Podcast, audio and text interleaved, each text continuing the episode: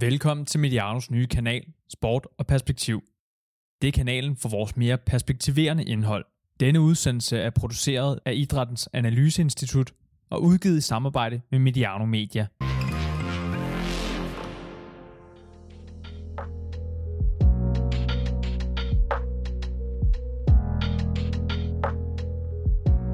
Det meste af Danmark jubler, når vores atleter vinder medaljer ved de olympiske lege, verdensmesterskaber og andre store sportsbegivenheder. Men hvor langt er vi egentlig villige til at gå, for at udøveren kan komme til tops? Er vi nødt til at acceptere, at eliteidræt er en bars branche, hvor trænere og ledere samtidig må lægge et psykisk pres på udøverne, som ikke vil blive accepteret på en normal dansk arbejdsplads? Er det muligt at opnå store sportsresultater internationalt, uden at sætte atleters fysiske og psykiske velbefindende på spil – kan man dyrke eliteidræt på en social og samfundsmæssig forsvarlig måde, som der står i eliteidrætsloven, og hvorfor skal den lov laves om nu?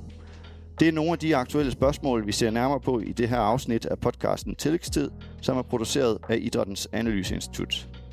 Mit navn er Stanis Elsborg, og med mig i studiet i dag til at give et bud på, hvordan vi løser eliteidrættens dilemmaer, har jeg tidligere direktør i Team Danmark, Michael Andersen, i dag har han sin egen selvstændige konsulentvirksomhed, hvor han udfører analyser, holder foredrag, seminarer og giver personlig rådgivning og vejledning. Og Michael, øh, dit idræts-CV, det er en lille smule for langt til, at jeg vil ramse det op her. Så øh, jeg vil anbefale folk at gå ind på din hjemmeside, hvis øh, de vil vide, vide mere. Men øh, velkommen til. Tak. Jeg har også en øh, endnu tidligere øh, direktør med i øh, studiet i dag, men han er nu også selvstændig. Det er Henrik Brandt, der har været direktør i Idrættens Analyseinstitut fra 2005 til 2018. I dag driver han Idrættens Konsulenthus, som har den øh, ydmyge vision, at vi bidrager til en mere engagerende, inspirerende og innovativ idrætssektor på alle niveauer. Henrik Brandt hjælper aktører i den brede idræts- og fritidssektor med viden, analyse, formidling og rådgivning. Velkommen til dig, Henrik. Tak skal du have. Og sidste mand i panelet er en af de udvalgte, som har nøglerne til at gennemføre ændringer i eliteidrætten. Det er nemlig Socialdemokratiets idrætsordfører og medlem af Folketinget, Malte Larsen. Malte, du har et øh, langt engagement i rugbysporten bag dig, og selvom den ikke er så udbredt i Danmark, så øh, har rugby gennem historien set sig selv som en sport for gentlemen med særligt høje idealer om fair play. Og øh, den værdi er jo ganske nyttig i dag, når det handler om øh, idrætspolitik. Så velkommen til dig også. Mange tak. Som nævnt skal vi i dag se nærmere på den danske lov om eliteidræt. Den er regeringen i færd med at lave om på, især fordi der igennem det seneste års tid har været nogle sager fremme i offentligheden om mistrivsel i blandt andet svømning og orienteringssporten. Rundt om i verden vælter det også frem med historier om fysiske og psykiske overgreb i gymnastik, svømning, kunstkoldeløb, kampsport og sågar fodbold. Men lad os komme i gang med dagens udsendelse. Hos Kulturministeriet har man fem hovedlove på idrætsområdet. En af dem er Eliteidrætsloven, som fastlægger rammerne for Team Danmark, som er den institution, der varetager den overordnede planlægning af dansk eliteidræt. Regeringen har nu sendt et udkast til ændringer i eliteidrætsloven i høring. Det nye lovforslag skal ifølge Kulturministeriet styrke atleternes stemme og sikre trygge rammer for eliteidrætsudøvere med fokus på deres trivsel, ved at man blandt andet opretter en uafhængig funktion, der kan tage hånd om det og så skal der laves om på reglerne for, hvem der kan sidde i Team Danmarks bestyrelse. Malte Larsen, det er jer i Socialdemokratiet, altså regeringen, som har sendt det her udkast i høring. Kan du ikke for lytteren lige prøve at uddybe, hvorfor det netop lige er nu, I hos Socialdemokratiet mener, der er behov for ændringer i eliteidrætsloven? Jo, men det er jo, som du selv lægger op til, det er jo primært svømmesagen, men også de andre kedelige eksempler, der er set, som gør, at øh, vi øh, tager fat i det her, fordi vi synes jo som socialdemokrater, at det er vigtigt med ordentlige og værdige arbejdsforhold på arbejdsmarkedet, og det her det er jo en sidestilling med det. Altså eliteidrætsudøvere bør også have ordentlige og værdige forhold. Derfor så er det det, der får en led at vi går i gang med det her nu. Det er afgørende, at vores atleter har en, tryg, øh, en tryghed omkring deres arbejde og ro omkring det, de foretager sig. Og øh, sagerne i elitesvømningen understreger jo så behovet for at en, en øget åbenhed og adgang for atleterne øh, til at kunne øh, måske øh, ventilere deres frustrationer øh, i et eller andet form for forum. Vi vender tilbage til øh, svømmesagen lidt senere i, i programmet, fordi den er selvfølgelig uh, en del af, hvorfor man har i gang sat øh, den her, de her lovforslagsændringer. Øh, man kan sige, den høring, eller de ændringer, som er sendt i høring omkring eliteidrætsloven, der, som jeg læser det, så er der kun tale om, om ganske få tilføjelser. Hvordan kan det være, at man nu ikke øh, tager et opgør med den eliteidrætslov, som der ikke er blevet set på sådan forfærdelig mange gange gennem historien? Hvorfor er det kun enkelte tilføjelser? Jamen, først og fremmest må vi jo stille os det spørgsmål, om ikke det, vi har haft øh, gang i med Team Danmark i rigtig mange år, egentlig ikke har fungeret øh, rigtig godt i forhold til det, der var ambitionerne, da Team Danmark blev øh, søsat for mange år siden. Og så er det jo klart øh, for min verden, at, at vi skal jo heller ikke blande os i noget, som vi overimplementerer reguleringer fra Christiansborgs side ind i en idrætsverden, som ønsker sig en meget høj grad af autonomi. Altså jeg synes jo foreningerne og udøverne, de øh, i langt højere grad selv skulle øh, fastsætte nogle retningslinjer, og det gør man jo heldigvis også, og vi så skal som Christiansborg blande os i virkeligheden så lidt som muligt. Henrik, hvordan øh, ser du på det her? Altså burde man have taget tiltag til yderligere ændringer i eliteidrætsloven i Danmark? Øh, jeg vil faktisk ikke øh, sige noget om, om ændringer. Jeg havde egentlig hellere set, at man havde taget en kulturpolitisk diskussion om, hvad det er for en elitidræt, vi har og skal have og ønsker os, og så må man tilpasse loven efter det. Jeg synes, at øh, her øh, går man bare ind og symptombehandler, for der har været en, en sag, og øh, kigger man på, hvad der rent faktisk står i, i det forslag, der er sendt i høring, så står der, at nu skal Team Danmark føre tilsyn med, at man lever op til den opgave, man har haft hele tiden, hvis man skal være øh, sådan lidt... Øh, og det, øh, det giver ikke så meget mening for mig. Michael, du er derimod meget specifik på din øh, blog. Du mener, at det er uhensigtsmæssigt og ærgerligt, at der ikke er tale om revision af eliteidrætsloven. Og hvis du i sådan helt overordnet træk øh, skulle sige, øh, hvorfor du synes det, hvad er så det? Jamen det er jo sådan, at, at eliteidrætsloven blev lavet i 1986. Det er snart 35 år siden. Så har der været en, en revision i 2004, øh, og så har man nu en mulighed øh, for at lave en, en revision og ikke bare tilføjelser. Øh, og det væsentligste argument for det, det er jo, at, at både dansk idræt, men også især international idræt, har jo ændret sig fuldstændig fundamentalt igennem de sidste par årtier. Og blandt andet er der jo ikke i, i loven, øh, den nuværende formålsparagraf, taget stilling til, øh, hvad udvikler man til? For eksempel er sportslige resultater ikke nævnt med det eneste ord. Og, og det er man nødt til politisk at forholde sig til. Og i forhold til, hvad Malte siger, så er der jo ikke en lov om dansk idræt, men der er en lov om dansk elitidræt. Så derfor er det meget vigtigt, at vi sondrer mellem autonome organisationer som DGI, DIF, Øh, dansk Firma og så Team Danmark. Det er to vidt forskellige opgaver, de har.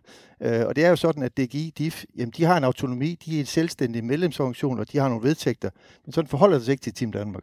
Så her har Folketinget og Folketingets politikere en helt specifik forpligtelse i forhold til, at formålsparagrafen altid er surført.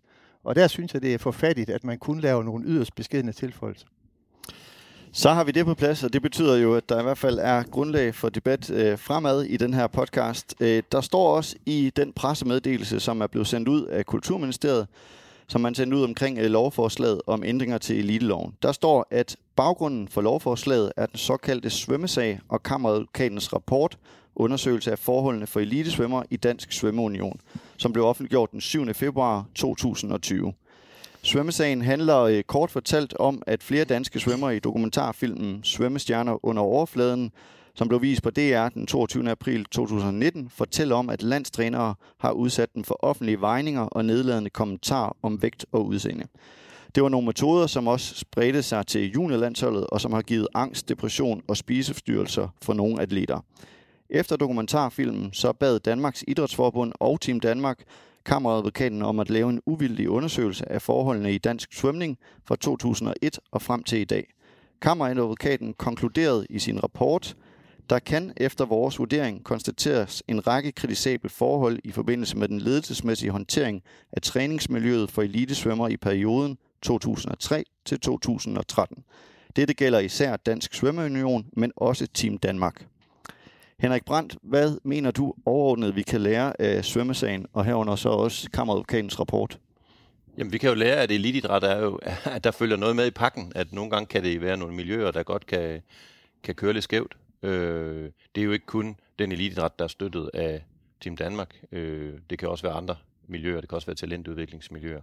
Så det er da en af de ting, vi, vi kan lære. Det kan godt blive sådan nogle små, lidt øh, lukkede sekteriske områder, og nogle gange for eksempel i svømning, hvis det er meget unge atleter, ja, så ved de jo ikke øh, måske nødvendigvis, hvordan det burde være.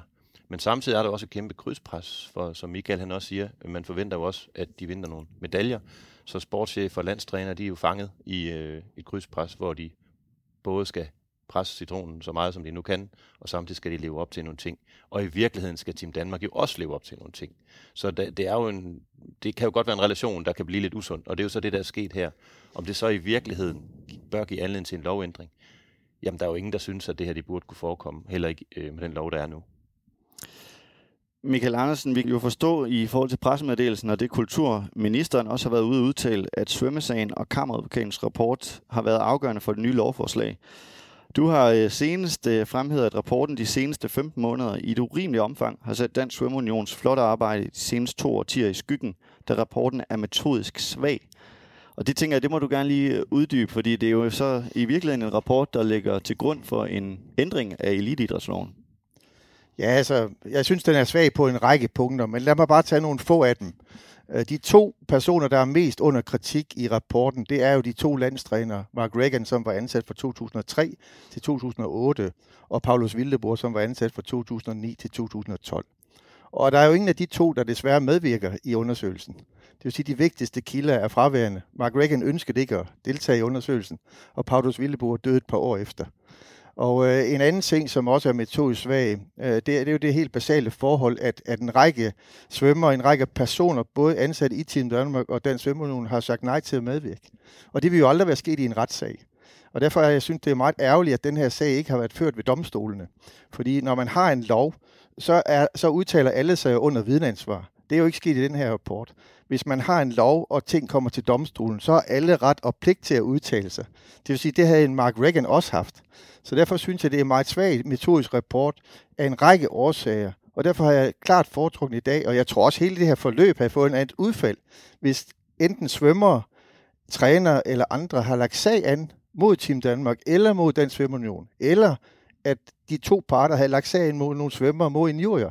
Det billede, der tegnes, kan jeg slet ikke genkende. Jeg har arbejdet tæt med svømning i så mange år, og jeg synes, at proportionerne er kommet helt ud. Det står næsten i rapporten, som de to trænere spiser svømmeren til morgenmad.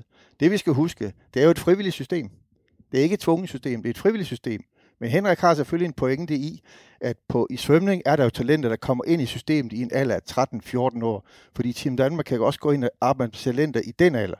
Og der har selvfølgelig både ledere og trænere, men også Team Danmark et særligt ansvar. Men hvis der er tale om det lovbrud, som man også kan se, for eksempel at en landstræner udleverer medicin, det må man jo heller ikke ud i samfundet generelt. Det er jo lovligt. Og derfor er det et brud på en lov. Og derfor skal man straffes, hvis man går og udleverer personlig medicin. Det skal man jo ikke kun i idrætten, det skal man jo også helt generelt i samfundet. Så derfor foretrækker jeg, at de brud, der er på loven, og det kan godt ske, de skal føres ved domstolen, og ikke i en eller anden tilfældig undersøgelse, eller ved at en politimand går rundt og inspicerer i de træningsmiljøer. Det er helt uhændsmæssigt efter min opfattelse. Men jeg vil lige spørge på en anden måde, fordi øh, anfægter du øh, rapportens konklusion, og dermed jo så også grundlaget for, at vi nu kigger på eliteidrætsloven? Der er foregået ting, som ikke burde være foregået. Og øh, det er klart, at, at rapporten sætter der fokus på nogle ting. Der har været en selvrensagelse i, i svømmeklubberne, i Svømmeunionen, i ledelsen. Det har der også været i Team Danmark. Men jeg synes, det er en markant overreaktion. Øh, og jeg synes, man skulle have i højere grad set på, jamen, er der behov for det her? Eller er der ikke behov for det? Eller kunne man faktisk føre de her sager ved domstolene? Så, så efter min opfattelse, så, så er det at, at, at skyde med spredehavl over dansk idræt, fordi det er meget vigtigt at forstå, at kulturen i de enkelte sportsgrene er meget, meget forskellige. Og det, der er god adfærd, eller uacceptabel adfærd i en sportsgren, det kan være det helt modsatte i en anden sportsgren. Så her kommer man til at ramme meget, meget bredt, og jeg tror, man kommer til at ramme meget tilfældigt. Når man laver lovgivning, efter min opfattelse, så bør man gøre det for at forbedre vilkårene. Og jeg tror, man skaber sig et langt større problem, hvis loven bliver vedtaget i den form, den ligger nu. Malle Larsen, hvordan øh, forholder du, eller I er i Socialdemokratiet, til Michael Andersens kritik af rapporten om svømmesagen, som altså er den, der jo nu ligger øh, til baggrund for det lovforslag, regeringen er kommet med? Jamen altså, vi har jo grundlæggende en lyttende og åben tilgang til den kritik, der måtte komme i en høringsfase, og, og synes jo, at de input, der kommer, skal vi formå at farve efterfølgende. Min tilgang til eliteidrætten er jo, at det er en tillidsbaseret øvelse, vi laver med Team Danmark og idrættens organisationer, og det er den vej, vi helst vil gå. Men det er jo også klart, at svømmesagen understreger, at vi har et behov for, at atleterne har et sted at gå hen, hvis de undrer sig over, at der er en del af det, de bliver budt, øh, at det er nu den rigtige måde at gøre det på. Lidt sammenligneligt, når, øh, vi, når vi sender vores unge mennesker ud på en arbejdsplads første gang. Hov, chefen siger sådan og sådan. Er det rigtigt? At, øh, må, hun godt, må han godt sige sådan til mig? Må han godt øh, byde mig de arbejdsforhold? Så det er lidt det samme. Og altså uden at det skal blive en whistleblower-ordning, men altså et forsøg på, at man har rådgivning, man kan få. Michael Andersen mener også, at det er essentielt, skriver han i hvert fald på sin blog, at kulturministeren og Folketingets partier diskuterer, hvad han kalder det mest essentielle spørgsmål. Nemlig øh, det eller de overordnede formål med og retning for udviklingen af dansk eliteidræt. Og så kan jeg jo nærliggende spørge her, Malle Larsen, hvad øh, mener I hos Socialdemokratiet er det overordnede formål med og retningen for udviklingen af dansk eliteidræt? Jamen skal vi så ikke prøve at svinge os øh, helt op på den høje klinge og sige, øh, hvad er formålet med, at vi overhovedet diskuterer kulturpolitik? For mig er det noget med, hvad er vi for nogen som folk? Og hvorfor opfører vi os, som vi gør? Og vil vi bruge den viden til at påvirke vores verden her i landet og ude omkring os? På samme måde så er kulturen bare en, øh, altså man kan sige, eliteidrætten bare en meget væsentlig del af den danske kultur. Her mødes det ypperste, vi præsterer inden for idrætten, i ædel kappestrid mange, på mange forskellige scener i verden, og det er med til at give os en samsø- samhørighed som befolkning. Vi har noget fælles at snakke om på arbejdspladsen næste dag. Vi har en fælles referenceramme for, hvad det er for nogle idoler, vi har, og hvad det er, vores børn kan se op til. Så jeg synes, det er super vigtigt, at vi har eliteidrætten på den måde, som det foregår i alt overvejende i Danmark. Og i relation til det kan man jo så øh, kan jo fremhæve mit næste spørgsmål, Michael Andersen, fordi på din blog den 8. august retter du en øh, meget hård kritik, synes jeg. Du skriver nemlig, at eliteidræt har meget lav prioritet hos Folketingets politikere og regeringsministre, undtagen når de er gæster hos Danmarks Idrætsforbund under de olympiske lege, eller der skal uddeles priser ved årlige tv-gallershow, hvor Danmarks dygtigste sportsfolk hyldes. Kan du ikke lige uddybe, hvad du, hvad du mener med det? Mange vil jo nok mene, at altså, idræt og sport fylder øh, relativt meget i, i både tv, men jo også ved politikere, der deltager ved store sportsbegivenheder. Jamen, jeg tror ikke, der findes en bedre platform for politikere at eksponere sig på øh, en sport. Det, det er jo ikke kun i Danmark, vi ser det. Det er også internationalt. Hvis man kigger på Rusland eller Kina eller andre steder, jamen, så er det jo der, de store statsledere profilerer sig i forbindelse med, med eliteidræt. Og når jeg har rettet den kritik, jamen, så handler det meget om, at, at for mig er det vigtigt, at atleterne i hverdagen har nogle gode vilkår. Og kritikken går især på det. Hvis man tager de nordiske lande, f.eks. Norge, Finland og Sverige, så har de alle tre lande lavet stipendieordninger for de bedste atleter.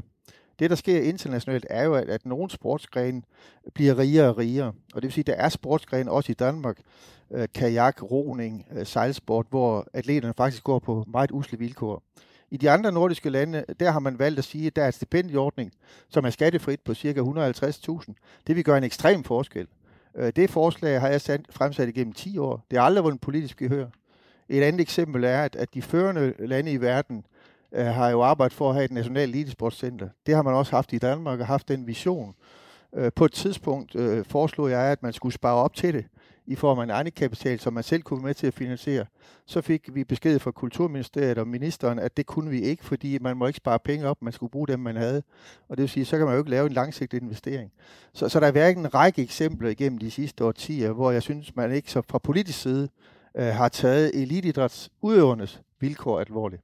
Og, og det synes jeg er utrolig vigtigt, at man sætter fokus på, hvordan skaber man gode rammer vilkår for den enkelte atlet, specielt i de sportsgrene, som er under et pres i forhold til den voldsomme professionalisering og kommercialisering, vi ser internationalt. Men Larsen, du skal næsten lige have lov til at, at svare på kritikken. Altså har Michael Andersen ret i, at uh, det er først, når I er gæster hos uh, Danmarks Idrætsforbund under de olympiske lege, eller ved Galashow, at I rent faktisk uh, interesserer jer for elitidræt? Altså, jeg vil da lytte mig til, den del, som handler om, om penge, men det er mit altså klare indtryk, at øh, også på Christiansborg, så er sportsresultater øh, vores øh, fælles øh, sympatier for en Superliga-klub, øh, klub, det er jo en del af den daglige referenceramme på Christiansborg. Og så kan jeg jo kun øh, svare for mig selv, der har fulgt med i tipslut fodbold om lørdagen allerede øh, fra midt i 70'erne, allerede dengang som Liverpool-fan. Der var skiløb med Stenmark og tennis med Bjørn Borg og jeg kørte som 14-årig på stadion og så fodbold i den bedste række. Og vi sad alle sammen klinet til skærmene i 84 og 92, og i øvrigt også ved VM i 86, og så Elke og Laudrup og, og hele banden. Øh, vi fulgte med i håndbold i 90'erne, øh, og fulgte med i Tour de France øh, med Kim Andersen, Jørgen V. Petersen, der kørte i gul trøje midt i 70'erne, øh, undskyld, midt i 80'erne. Stået på de franske lande, var jeg set dernede. Altså, jeg kunne blive ved med en meget, meget lang remse af ting, hvor jeg så i dag måske primært sidder hjemme og ser håndbold øh, med Randers HK, eller, eller på stadion med Randers FC pointen fra Michael er jo måske lidt en anden. Det er, interesserer vi os også nok for det, til at vi sørger for, at der bliver bedre rammer for de unge mennesker i idrætsgrene, som ikke har de meget massive midler. Og den kritik synes jeg, vi skal lytte til. Men at sige, at vi ikke interesserer os for det, det synes jeg er et meget, meget stort skridt. Så kunne jeg jo spørge øh, på en anden måde, hvorfor interesserer vi os for det? Altså man kunne jo godt efterhånden begynde at rende en lille smule kritik imod elitesportsystemet på den helt høje klinge. Altså hvorfor er eliteidræt i Danmark øh, egentlig vigtigt, og hvorfor har, skal vi have en institution som Team Danmark til at varetage det? Jamen, altså, det er jo først og fremmest, fordi Danmark, ligesom øh, alle andre lande, kan bruge eliteidrætten til at vise dygtige atleter frem. Øh, og jeg tror ikke, vi skal undervurdere, hvor meget det giver i forhold til fællesskab og sammenhængskraft i vores samfund. Så er der heller ingen tvivl om, at eliteidræt er også med til at altså, bredde og elite, der understøtter hinanden, i hvert fald i min optik, sådan at, at øh, mine børn har idoler at se op til, når de gerne vil spille håndbold. Men jo selvfølgelig er der også lokalt, specielt omkring øh, håndbold og fodboldklubber, måske også ishockey, erhvervsinteresser og netværk, der kører og sørger for, at de her ting de fungerer og bliver noget win-win for lokalområderne. Så jeg synes jo på rigtig mange områder, at, at der er noget at arbejde med. Henrik Brandt, inden du lige får øh, ordet, så skal vi høre fra en anden meget vigtig aktør inden for dansk idræt, nemlig Danmarks Idrætsforbund. Forud for øh, dagens afsnit har jeg stillet en række spørgsmål til Søren Simonsen, som er elitechef i Danmarks Idrætsforbund. Og her skal vi høre øh, Danmarks Idrætsforbund og Søren Simonsens svar på, hvorfor de mener, at det overhovedet er vigtigt, at vi har eliteidræt i Danmark. Jamen, det er, det er jo nok altid en smagsag, sådan noget. Men i DIF, der mener vi øh, jo flere ting, blandt andet at eliteidrætten, den, den kan være en stærk driver i forbindelse med børn og unges indtræden i idrætten. Øh, der er rigtig mange børn, der drømmer om at være ligesom de kendte, og det kender vi jo især fra fodboldens verden. Vi er fuldstændig klar over, at øh, når man snakker fastholdelse, så har eliten ikke en rolle at spille der, fordi det handler om kvaliteten i det daglige produkt. Men i forhold til indtræden, altså det her med at blive rekrutteret til en sport, der tror vi er klart på, at eliteidrætten har en funktion. Og så mener vi i øvrigt også, at eliteidrætten øh, som på øverste hylde jo er med til at samle nationen, og det er godt for nationen. Det her med, at der bliver skabt et fællesskab omkring øh, begivenheden. Og bare for at give et eksempel, så ser tallene for de sidste mange håndboldfinaler, giver jo en indikation på det her, øh, hvor cirka halvdelen af nationen har fulgt med. Øh, det mener vi er en øh, usammenlignelig sammenhængs, eller, samlingskraft, øh, som kun idrætten kan give. Henrik, hvad, tæ- hvad tænker du om det, Søren Simonsen øh, påpeger her? Altså er det ikke meget gode argumenter, at i, i visse tider, så kan det jo være meget godt, at eliteidrætten ligesom kan samle nationen om noget fælles? Øh, jo, det er klart, men man kan, hvis vi lige skal træde helt op i, eller skal tage helt op i helikopteren, så kan man jo godt spørge, hvorfor det her i særlig grad er et statsanlæggende i forhold til, vi hylder jo altid den demokratiske øh, idræt, øh, og, og i øvrigt sådan rent idrætspolitisk, så mener man jo, at idrætten kan klare stort set alt, undtagen åbenbart at tage vare på, øh, på øh, eliteatleterne. Og der, der synes jeg, at man mangler måske lige at reflektere lidt over, hvad er det egentlig, vi vil have? Fordi hvis man også isolerer Team Danmark til at være den del af idrætten, der ikke rigtig kan stå selv, så er det måske ikke noget, der giver den store samlingskraft altid i virkeligheden. Fordi øh, mange, altså sådan som idrætten udvikler sig, så, så har vi faktisk, og det har også været nævnt her, så har vi en eliteidræt, hvor den professionelle del, eller den, den, den der virkelig engagerer folk, den er ikke så afhængig af Team Danmarks systemet øh, heller ikke håndbold efterhånden. Så det bliver sådan lidt, vi skal passe på, at vi ikke får sådan en selvrefererende, øh, egentlig lidt lukket system, øh, som i virkeligheden øh, holder sig selv kørende, fordi det får tilskud, og, og så glemmer vi egentlig at reflektere over, hvad, hvad er det for en idrætskultur, det repræsenterer, og, og, og hvad er det egentlig, det, det gør længere nede i systemet.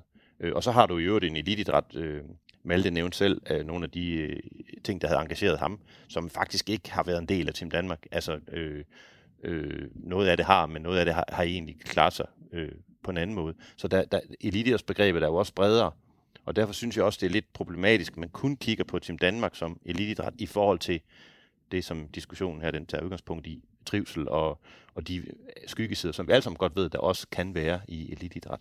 Så det er sådan, øh, jeg synes måske, jeg, jeg kunne godt tænke mig igen, man tog den der lidt, lidt større diskussion om, hvad, hvad elitidrætten er og kan og skal, før man begynder at gå ned og sådan detaljregulere, hvem skal lige øh, føre tilsyn her. Og, og, og så, så hvis vi lige får rettet det der kommer i, i elitidrætsloven, så bliver alt nok godt igen efter den der svømmesag. Jeg lover, Malte får spørgsmålet lige om lidt i en højere kulturpolitisk forstand, men øh, Søren Simonsen siger jo også i det her indslag, at eliteidrætten kan være en stærk driver i forhold til børn og unges indtræden i idræt. Og det siger du sådan set også, Malte Larsen, at det kan være bredt skaber elite, og elite skaber, skaber bredde. Det er sådan set en, øh, en sang, vi har hørt øh, fra Danmarks Idrætsforbund i rigtig mange år, men jo også fra politikere. Og jeg har faktisk øh, spurgt i eget hus her, skal jo så lige nævnes vores analyse- og forskningschef i Idræns Analyseinstitut, Rasmus Claus Storm, som har undersøgt øh, det her igennem mange, mange år. Og lad os lige høre, hvad han siger til det her med, om elite skaber bredde. Altså, det spørgsmål er et spørgsmål, som har, hvad skal man sige, er en, er en, øh, et centralt idrætspolitisk argument, som ofte bliver trukket frem. Altså, og det bliver typisk trukket frem, fordi man, man gerne vil, skal vi kalde det, legitimere anvendelsen af ressourcer på, på elite. Det er faktisk efterhånden relativt udforsket. Øh, og, og det man må sige, at den generelle konklusion er, at man kan ikke sætte det op på den måde. Altså, der er ikke nogen automatik mellem de to størrelser, som vi, det, det er sådan, hvad skal man sige, sådan jeg plejer at tale om det der er som regel ikke, vi har selv øh, afstedkommet forskellige studier også på dansk idræt, og de peger altså ikke på, at der skulle være sådan en effekt, der ligesom slår igennem direkte på den her måde. Der er en hel række andre faktorer, som virker ind på det der spørgsmål om, hvorvidt at, øh, at folk begynder at dyrke øh, øh, idræt. Og der spiller en, hvad skal vi sige, der er nogle meget enkelte, majoriteten af de studier, der er lavet på det her felt, peger ikke på den her sammenhæng. Der er nogle enkelte studier, der peger på, at der nogle, under nogle specifikke omstændigheder for nogle specifikke grupper godt kan opstå sådan en inspirationseffekt. Men det er meget, meget forskelligt på tværs af forskellige segmenter, altså på tværs af køn og alder og, øh, og hvad for et niveau man i forvejen er på. Der er faktisk nogle forskere, der taler om, at der er tale om en fremmedgørelseseffekt snarere. Altså det her med, at hvis præstationerne ligesom er øh, for langt væk fra, hvad man sådan selv kan hvad skal vi sige, leve op til, så, så har det i virkeligheden en, en direkte modsatte effekt, at folk overhovedet ikke øh, får lyst til at gøre noget som helst, eller føler sig fremmedgjort over for det her. Det er nok nærmere sådan, at de folk, der dyrker sport i forvejen på et forholdsvis højt niveau, og det vil sige, det er jo ikke, der er jo ikke tale om dem, som man ønsker at aktivere, men nogen, der er i forvejen af det, at de godt kan blive Altså at eliten skaber elite på den måde, at øh, dem, der ligger i subeliten, eller dem, der ligger lige der omkring, de kan godt blive inspireret af de øh, stjerner og idoler, de kigger og ønsker, men det er fordi, de jo i vid udstrækning i forvejen har øh, lyst til at gøre de her ting og, og stræber efter det. Men den brede, hvad skal man sige, idrætsdeltagelse, den fremmer man ikke ved at satse på det her. Det er nogle helt andre ting, øh, der skal til typisk øh, plejer jeg at sige det på den måde, at altså, hvis man vil have elite, og det kan der være masser af gode grunde til, øh, det, det, det, kan, det kan vi sagtens øh, argumentere selv på andre måder, om man så må sige, så skal man satse på det. Altså man får ligesom det, man, man hvad skal vi sige, investerer i. Altså at øh, hvis man vil have øh, gode internationale sportsresultater, så skal man putte penge ind der. Hvis man gerne vil have gode bredemæssige resultater, altså det vil sige mange, der dyrker idræt og motion, jamen så, er det, så er det det område, man skal prøve at gøre noget med, hvis man, hvis, hvis man vil fremme øh, øh bredden. Michael, jeg vender mig lige mod dig. Du har jo siddet som direktør for Team Danmark i, i mange år, og øh, du har været en del af det her idrætslige system, som jo faktisk har brugt det her argument i rigtig, rigtig mange år. Også politikere om, at den her elitesport forplanter sig ned igennem samfundet og skaber bredde, og folk begynder til idræt og sport. Nu hører vi øh, Rasmus Klarskov Storm her sige, at den fortælling holder faktisk ikke. Er det ikke på tide at tage det opgør og sige, jamen det er faktisk ikke sådan. Det er noget andet. Elitesporten skal kunne noget andet. Jo, altså man kan jo bygge sin tilværelse på tro, eller på viden, eller på begge dele. Og her er der til synligheden nogen, der bygger det meget på tro, og Rasmus bygger det på viden. Øh, man er jo nødt til at forholde sig til de faktuelle ting, og jeg tror, der er meget stor forskel på de enkelte sportsgrene og de forskellige tidspunkter. Og der er nogle ting, der er meget mere afgørende i forhold til specielt fastholdelse. Det der idrætten har det største problem, det er jo fastholdelse på teenagerne eller fra, fra 12 til 18 år. Der er der virkelig nogle udfordringer, men det bør ikke være Team Danmarks opgave. Hvis man kigger nøgteren på det, så, så bruger man 100 millioner på Team Danmark. Det er et relativt lille beløb på et statsbudget, som, som har de dimensioner. Så det er et meget, meget lille beløb, også i forhold til det, man giver til idrætten. Det, der er lidt af problemet, er jo, at Team Danmark er sidestillet under en udlånslov og det, og det synes jeg er helt forkert. Det bør være på en finanslov, hvis det er vedtaget i Folketinget. For ellers kommer man ind i et eller andet idrætspolitisk spil. Og det er jo også det, der er tilfælde, der har været det over tid. Der bør man have rene linjer og så sige, at det, der er lovgivet omkring, bør jo ikke være tilfældigt ved en udlånslov, som hænger sammen. Ja, det hænger faktisk ikke sammen, men det er tilfældigt kommet derind. Øh, så, så det synes jeg er et problem. I forhold til, kan man sige, hele udviklingen, så synes jeg, man ligesom, jeg er enig med Henrik, man bør kigge på det mere kulturpolitisk, og man bør løfte det op på et mere internationalt perspektiv. Man bør kigge på, øh, vi har jo i, i Nordeuropa, i de nordiske lande, en særlig kultur. Øh, men hvis vi kigger nøgteren på det, så er det måske kun 30-40 lande i verden, der har en demokratisk idrætskultur som den, vi kender.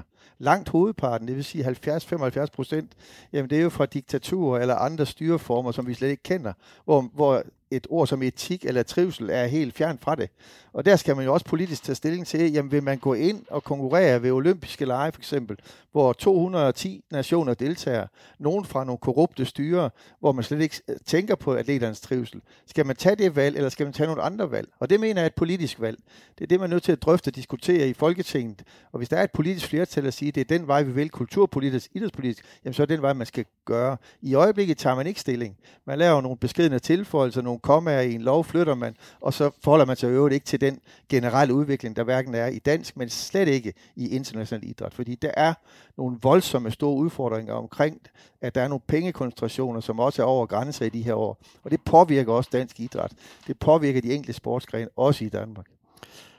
Jeg vil godt lige spille et uh, klip for jer, for jeg har også snakket med uh, Lone Hansen, som er nuværende direktør i øh, Team Danmark. Uh, Lone Hansen uh, kom til, uh, efter du uh, fratrådte stillingen, Michael.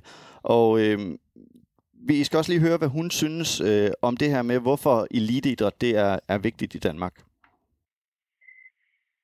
Det er jo, det er et stort spørgsmål, øhm, øh, og hvis man sådan skal dykke ned i det, så tror jeg, jeg vil fremhæve i hvert fald to grunde. Øh, og for det første, så synes jeg jo, at Danmark skal være et land, hvor man har mulighed for at blive dygtig til det, man laver. Og hvis man har talent til at blive verdens bedste, øh, så skal vi som samfund kunne bakke op om det, og at det kan lade sig gøre øh, som dansker. Øh, og det er uanset om det er inden for idræt, eller musik, eller fysik, eller forskning, eller hvad det kunne være. For det tror jeg er noget af det, der er, er rigtig vigtigt øh, for vores selvforståelse. Og som den anden grund, øh, og det er så lidt op på den lidt mere høje klinge, det er, at, at elitidræt er også med til at skabe fællesskab, og det er med til at skabe glæde og stolthed og begejstring, som ikke ret mange andre ting i vores samfund kan. Fordi det er på tværs af det hele, altså på tværs af køn og på tværs af alder og øh, økonomisk status, øh, og det, som gør, at vi kan være med til at bakke op om øh, både landshold og atleter. Og sådan som jeg ser det, så har det i hvert fald en kæmpe værdi. Øh, og vi kan også se, at øh, tv-stationerne kæmper med næb og klør for at øh, vise eliteidræt på skærmen. Øh, så de har også set den værdi, der ligger i netop eliteidrætten. Vi elsker at samle os rundt om atleterne, og vi vokser jo alle sammen en lille smule, når en dansker vinder, og vi ser Dannebrog stryge til top, så vi hører nationalmelodien. Øh, så når, når du spørger om, om, hvorfor det er vigtigt, så, så tænker jeg, at det er i hvert fald de to ting, som øh, øh, kommer frem hos mig. Michael Andersen, du har jo også siddet i spidsen for Team Danmark, altså dem, som varetager dansk eliteidræt. Nu er Lone Hansen her inde på, at eliteidrætten har en kæmpe værdi, og vi samler os om atleter og jubler, når Dannebro stryger til tops. Nu øh, skal du ikke sådan stå til ansvar for, hvad, hvad Lone Hansen udtaler her, men jeg kunne også spørge dig på en, øh, på en anden måde. For det er jo rigtigt nok, at vi samler os, når der er store sportsbegivenheder. Altså for eksempel, når herrelandsholdet i håndbold vinder VM, så sidder der 2,7 millioner og ser med hjemme i stuerne. Men er det egentlig vigtigt for Danmark at være med i det her globale eliteidrætssystem, altså som jo er plaget af korruption, doping, matchfixing. Er det egentlig vigtigt at være med i det system? For det er jo det, vi rent faktisk er en del af, når vi satser så massivt på eliteidrætten økonomisk. Det synes jeg netop er en politisk diskussion. Det, det er lige præcis der, Folketinget skal gå ind og diskutere, hvad er tendenserne i international idræt, og hvor skal dansk eliteidræt placere sig i den sammenhæng. Øh, hvis vi kigger på de 12 opgaver, der ligger i i loven i øjeblikket, jamen så er det en blanding af mål og midler. Der er ikke klart defineret, hvor stor en betydning, hvor stor en prioritet vægtning har det at lave gode resultater ved internationale mesterskaber. Og, og det synes jeg, det er vigtigt, at man tager en politisk diskussion omkring det. For ellers så fammer man lidt i blinde.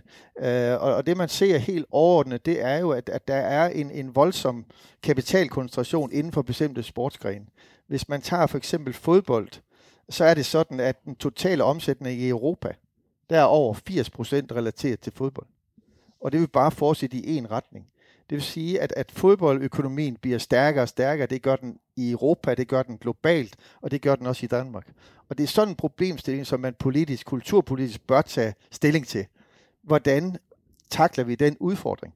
Det er jo de frie markedskræfter i øjeblikket, der råder. Og, og der er man nødt til at lave en analyse af det. Ellers så lander, lander det i ren jubeloptimisme. Men Larsen, den skulle du næsten have lov til. Den er jo henvendt direkte til, øh, til Folketinget og regeringen, ikke mindst. Jeg forstår øh, fuldt ud det, Michael han siger her, og det er da også en bekymring, der er i mit baghoved. Ligesom det i øvrigt er med, at vi har store øh, øh, internationale firmaer som Facebook og Google, der måske i endnu højere grad styrer vores kulturliv, end vi lige øh, øh, regner med.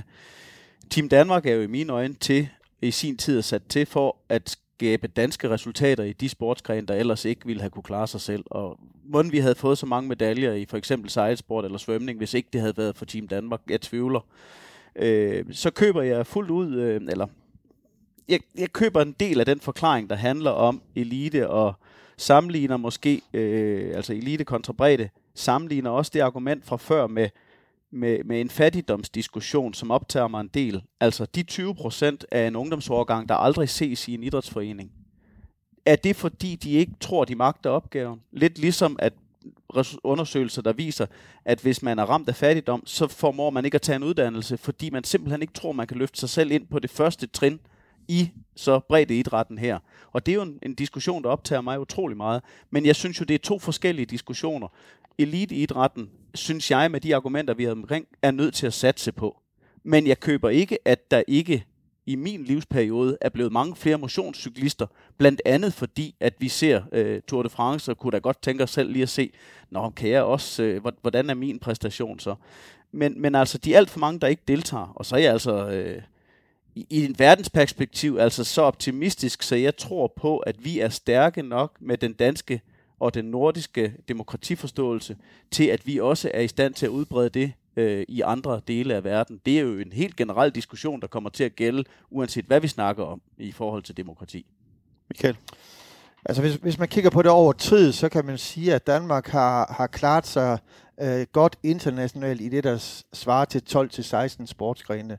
Øh, det svarer nogenlunde til det potentiale, vi har i befolkningstal. Vi er 5 millioner øh, indbyggere i Danmark, og hvis vi kigger på det internationalt, jamen, så klarer de nordiske lande sig herunder Danmark så faktisk rigtig godt relativt set i forhold til vores indbyggertal.